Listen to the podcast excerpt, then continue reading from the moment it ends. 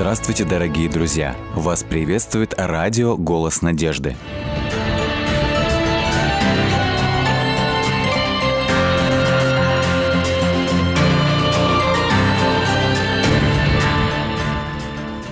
Не бывает худо без добра. В эфире программа «Вера, человек, судьба» и наш сегодняшний гость Сергей Тарской, служитель церкви. Здравствуйте, Сергей. Здравствуйте. Я знаю, что в определенный момент болезнь открыла для вас новый этап жизни. Расскажите, как получилось и что вообще вам открылось? Ну, что могу сказать? Могу сказать, что с детства всегда тянулось и были поиски чего-то духовного. Мы все родились в советское время, когда о Боге не было принято говорить, рассказывать. И в 16 лет уже в школе я задумался о духовной своей жизни, и так серьезно задумался, что обратился к родителям и попросил, чтобы они меня крестили. И в 16 лет меня крестили в православной церкви. Угу. Вот, я прошел этот обряд, крещение, и поступил в военный институт, Воронежский военный институт. И отучился, был счастливым, думал, вот я духовный человек, который растет, возрастает, угу, живет по правилам. То есть с крещением тяга к духовности, она как-то осуществилась, можно сказать. Да, да. И я продолжал жить, окончил военный институт, выпустился оттуда и попал по распределению служить в Северо-Кавказский военный округ, командиром взвода отдельного полка. И все было бы, ну, как бы нормально. Все вот шло. Я получил звание старшего лейтенанта, стал командиром роты. И здесь произошло так, что в часть стал приходить православный священник и проводить беседы с подчиненными нашего подразделения. Угу. И я, как командир роты, оставался ответственным по батальону и сидел и также слушал. И я поймал себя на мысли, что я ничего не знаю. Я себя отношу к духовному человеку, а духовного я ничего не знаю. И тогда я начал искать, как мне узнать это, вот, как мне вот это вот познать, вот это все. И тут пришла болезнь, как вот вы сказали. Вот, у меня был приступ, по которому меня на дежурную машину отвезли в Владикавказский госпиталь. Там я пролежал 2 месяца, не могли найти причину болезни. Когда какие-то предпосылки были найдены, меня первым же бортом с ранеными отправили в окружной госпиталь Ростова-на-Дону. Угу. И там, находясь в госпитале, в 4 стенах, я очень сильно задумался о своем духовном состоянии. И первое, что мне в мысли пришло, это пойти в библиотеку и взять что-то почитать. И когда я пришел в библиотеку, я спросил простой вопрос, говорю, где вот можно о духовном почитать, чтобы вот напитаться и получить ответы на свои вопросы. Мне сказали, вот она полочка, выбирайте любую книгу. И я нашел там книгу, на которой было написано «Евангелие». Просто «Евангелие». Мне что-то тронуло в сердце, я такой… И первая мысль была вот, я там получу ответ. Угу. То есть вы знали, что это ваша книга? Да, вот внутренне я знал. Не мог дать определение, но понимал. Я взял эту книгу и стал читать. И вот чтение этой книги меня так захватило сильно, но поставило передо мной массу вопросов, на которые я не знал ответа. Я не знал этих ответов. Я нашел книгу, так называемый «Новый Завет». В то время я не знал, что это такое. Но там были и Евангелия, 4 послания евангельских, и другие послания других апостолов, как я уже после понял. Угу. Но на тот момент я прочитал эту книгу, и у меня возникла еще куча вопросов. Потому что в этой книге говорилось о заповедях Божьих. Но что такое заповеди? Но они не объяснялись. Угу. И я искал ответы, искал. Где вы искали, как? Спрашивал людей разных, узнавал, что вот это верующий человек. Угу. Я спрашивал этот вопрос, Они мне пытались объяснить, с разными людьми сталкивался, но ответов не получал. И вот в один прекрасный момент в моей жизни интересное произошло.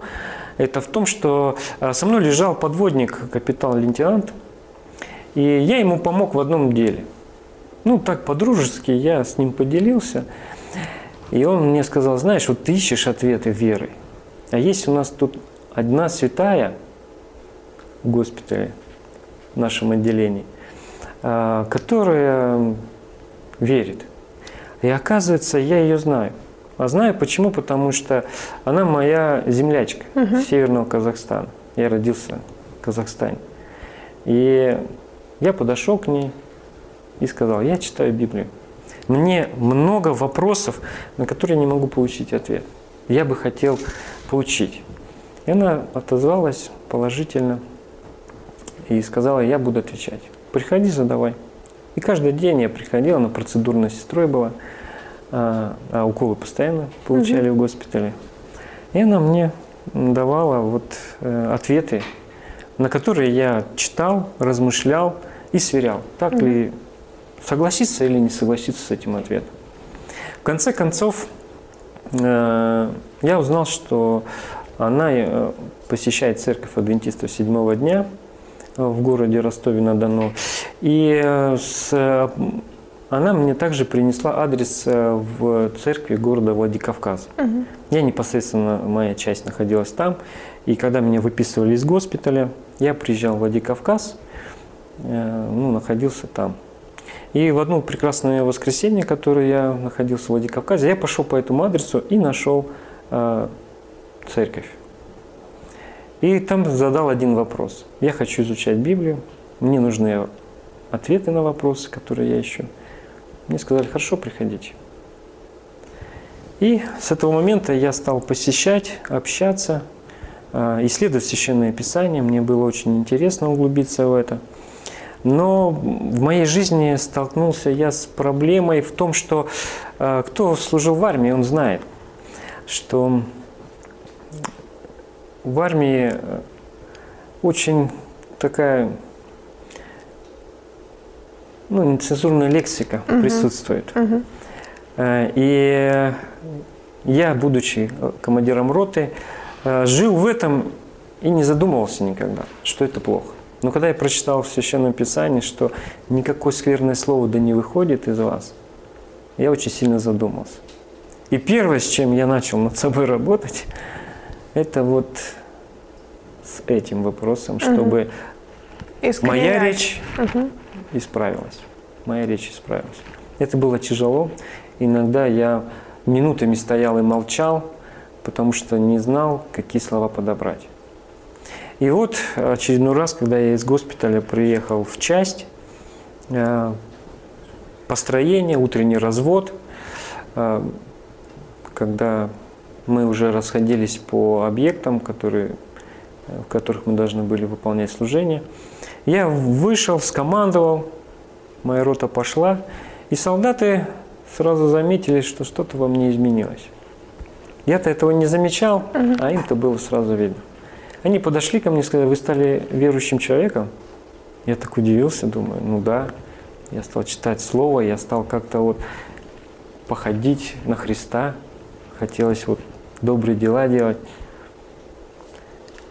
И придя в парк, где у нас были машины находились, я нарезал задачу солдатам, сержантам. Сам я обычно делал как? Я нарезал задачу, они обслуживали каждую свою машину, станцию. Вот. Я располагал столик, на этом столике тоже раскладывал разные там конспекты, задания, которые я должен был спланировать, планы. И перед моими глазами они выполняли задачу, а я выполнял подготовительные свои моменты. И получилось так, что они меня слушались. Это было первый раз. Они разделись, было жарко, залезли там на кунг машины и стали загорать. Я сначала не понял, что произошло. Подхожу, беру сержанта и говорю: а что происходит? Почему вы не выполняете приказ? В армии приказ выполняется. На что они мне просто ответили: товарищ старший лейтенант, вы же нам ничего не сможете сделать. Вы же теперь добрый христианин. Вот сидите и занимайтесь своим делом, а мы будем вот заниматься своим. И я им сказал: ребята, вы читали Священное Писание хоть когда-нибудь? Они сказали: нет. Я говорю: знаете, есть такое удивительное слово. В притчах пишет Соломон, 13 главе можно почитать. Там сказано следующее: кто не любит своего дитя, тот его не наказывает. Я говорю: ваши родители вас мне доверили. Я командир роты, я ваш отец. И я не могу допустить, чтобы вас не любить. Я вас люблю. Поэтому я снял портупею, это офицерский ремень, и так по-отцовски полюбил этого сержанта. Он был в растерянности, он даже не сопротивлялся, он не ожидал от меня такого действия. Но после того он мне сказал: товарищ старший лейтенант, я все понял.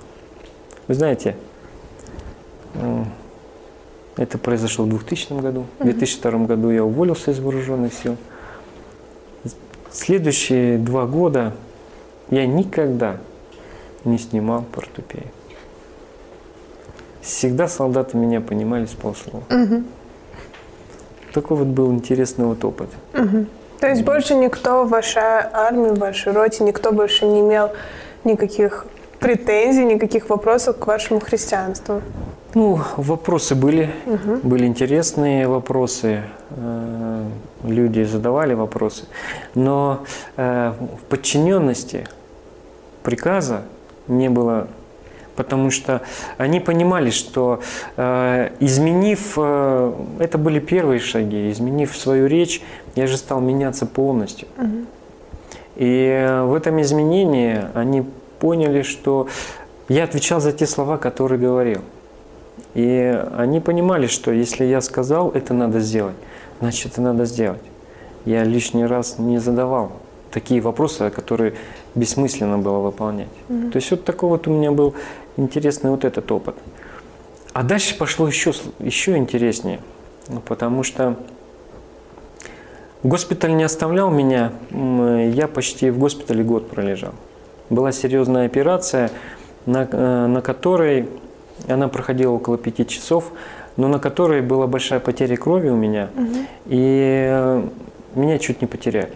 Врачи очень испугались, отвезли меня в реанимацию и не знали, что делать со мной, какие последствия будут дальше. Тогда я еще не совсем понимал, сейчас могу сказать смело, что Господь таким вот образом хотел открыться, как личный вот мой Спаситель, насколько Он любит меня, чтобы я осознал эту любовь Божью. Ведь я ее от детства искал, именно любовь Божью. Не мог объяснить это словами, но я был в поиске этого.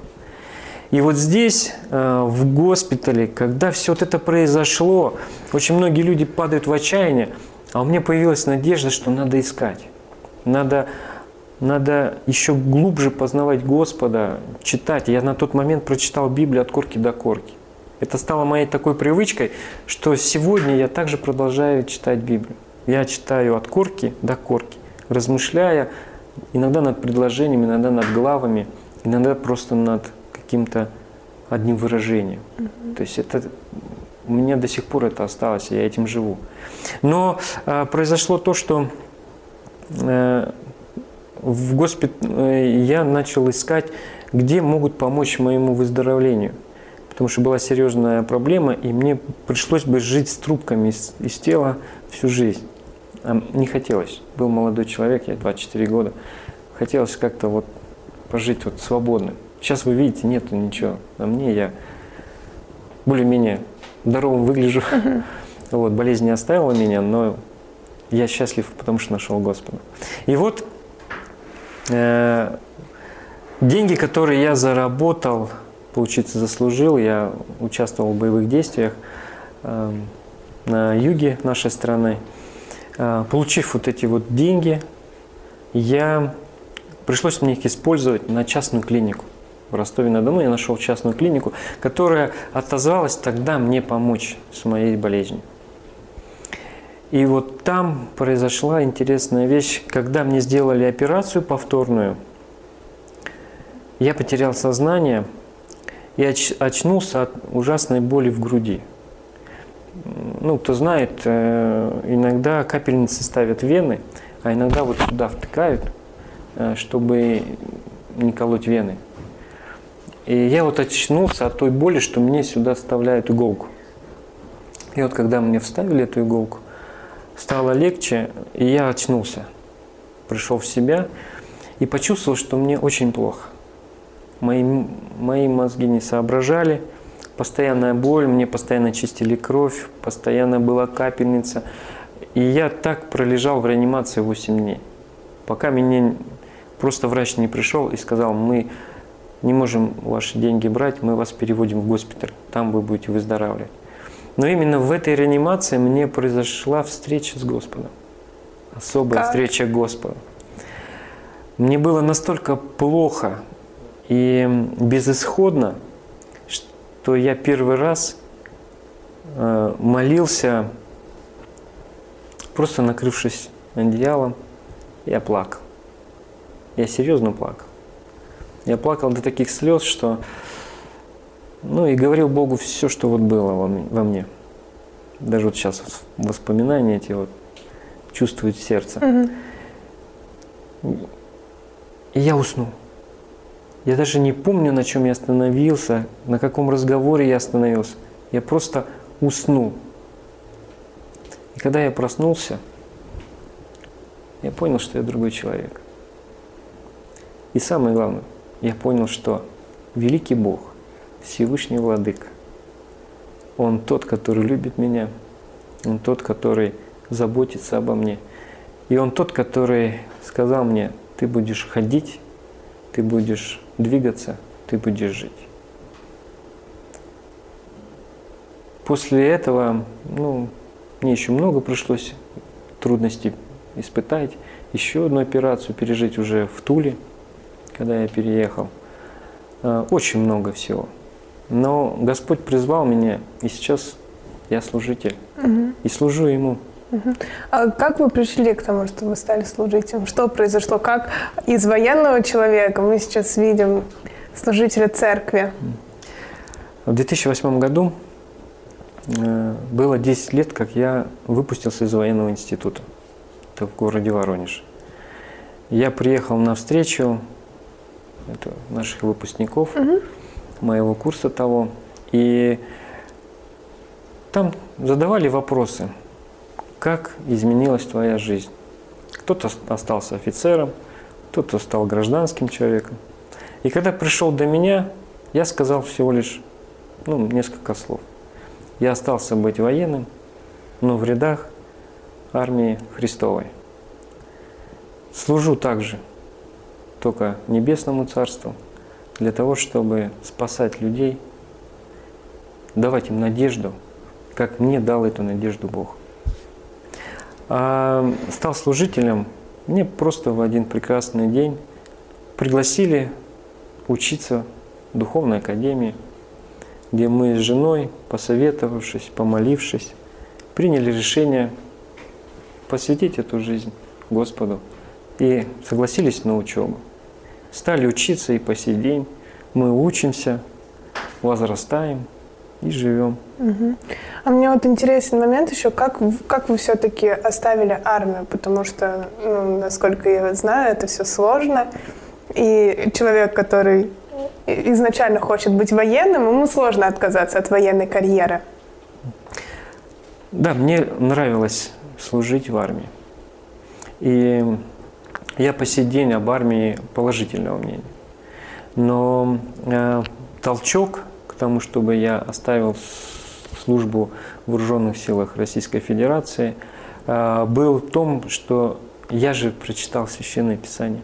Я наконец-то нашел ответ, где же эти заповеди находятся. Я их сам лично прочитал в Библии. И для меня было открытие о том, что у Бога есть освященный день, и это день суббота. А армия, кто служит и кто служил, все знают, что суббота – это паркохозяйственный день. Это тот день, в котором надо трудиться, работать, а Бог говорит: оставь все труды, оставь все заботы, приди ко мне навстречу. И уже тогда я понял, что я выбираю Бога в своей жизни, потому что жизнь дал мне Бог. Как я могу ослушаться Его повеления и жить по каким-то своим принципам? Поэтому один из таких моментов, вот выбор был вот здесь сделан мной.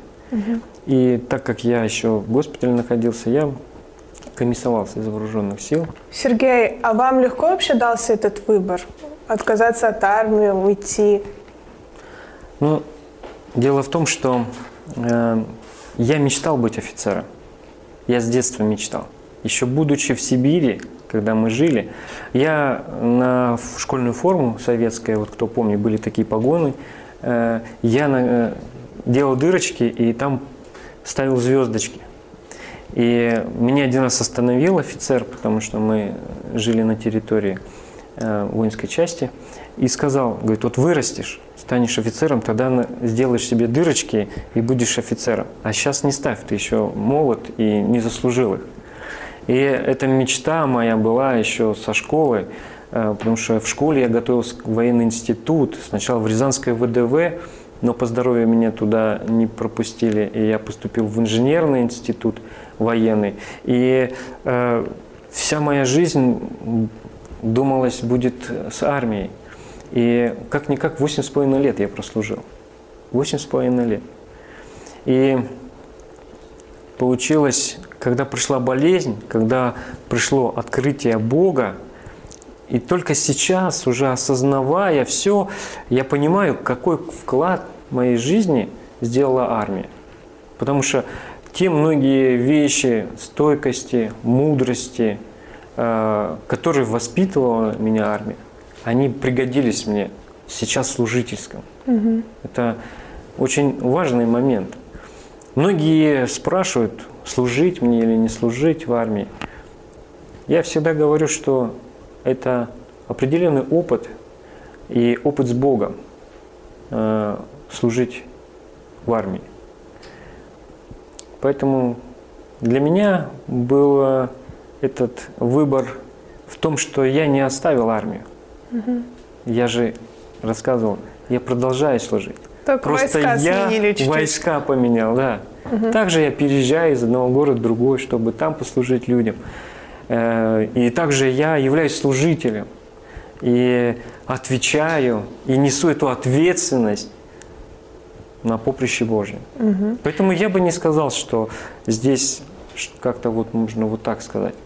Потому что я остался тем же служителем. Скажите, а как ваша жена отреагировала? Я так понимаю, вы поженились, когда вы еще были в армии.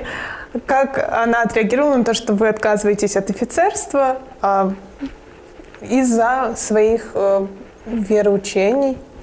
Ну, на самом деле, для жены не было этого выбора. И она не разочаровалась, что-то я оставил или что-то принял. Получилось так, что женился я еще будучи офицером, но я уже ждал приказа. И у нее даже и не было мысли сравнивать. Тут, мне кажется, нет смысла сравнивать. Она, тем более, ждала меня, она учительницей работала в этот момент в Тульской школе. Поэтому для нее это не был выбор такой вот. Значительный. Да. Она меня просто ждала к себе. И сложилось так, что я ехал к ней. Вы приехали, а потом что? А потом жизнь. Жизнь, когда ты оказываешься в обстановке, к которой ты не привык. В армии все четко, понятно. Ты знаешь, где, как, куда. Все поставлено. Здесь же я понимаю, что я должен формировать свою жизнь, искать работу, зарабатывать, кормить семью, То есть вот эти задачи новые совсем передо мной появились, с которыми я должен был столкнуться и встретиться. И, соответственно, здесь пришлось вот переживать, искать. На разных работах я был, и был ведущим инженером на заводе, это по первому образованию. Потом второе образование я в Ростове получал маркетолога, я в маркетинге был в одном из заводов, также в Туле. И просто разнорабочим, то есть разная была жизнь, разные испытания, разные опыты интересные с Богом. Все это вот. Так, а как, вот, пройдя вот это все, инженерию, маркетинг, как вы пришли все-таки к тому, что вы стали служителем? Как получили предложение поучиться? Как жена на это отреагировала? Жена поначалу, конечно, была, когда я только приехал из Владикавказа в Тулу, она, конечно, сказала: нет, служителям мы никогда не будем служить. Ну и я принял эту весть от жены, поэтому были разные работы. Но в один из прекрасных дней нам предложили учиться в Духовной Академии с последующим выходом на служительскую работу, можно сказать тогда, служение вот это. И мое удивление было в том, что она, не задумавшись, сказала: да, идем учиться. Ну и вот так сложилось, что... Спасибо вам большое, что вы пришли, что нашли время и поделились своей жизненной историей. Дорогие друзья, вы можете оставить свои сообщения через WhatsApp и Viber по номеру +7 915 688 7601 или позвонить нам на бесплатную линию, которая работает на территории Российской Федерации. Номер 8 800 100 ровно 1844. 8 800 100 ровно 1844.